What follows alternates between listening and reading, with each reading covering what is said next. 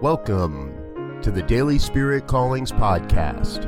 I'm your host, Robert Brzezinski, and I invite you to join me every day as we explore an affirmation, inspiration, and call to action for your life this day. And today is May 8th, 2020. Here is your Daily Spirit Calling. As I venture forth, I do so knowing every step along my day as divinely guided. Everywhere I travel, my life unfolds in magnificent ways.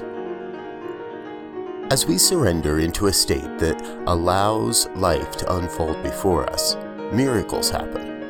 All the right people, all the right events, all the right opportunities reveal themselves as our lives. Everything is working out exactly as it must for your highest and best.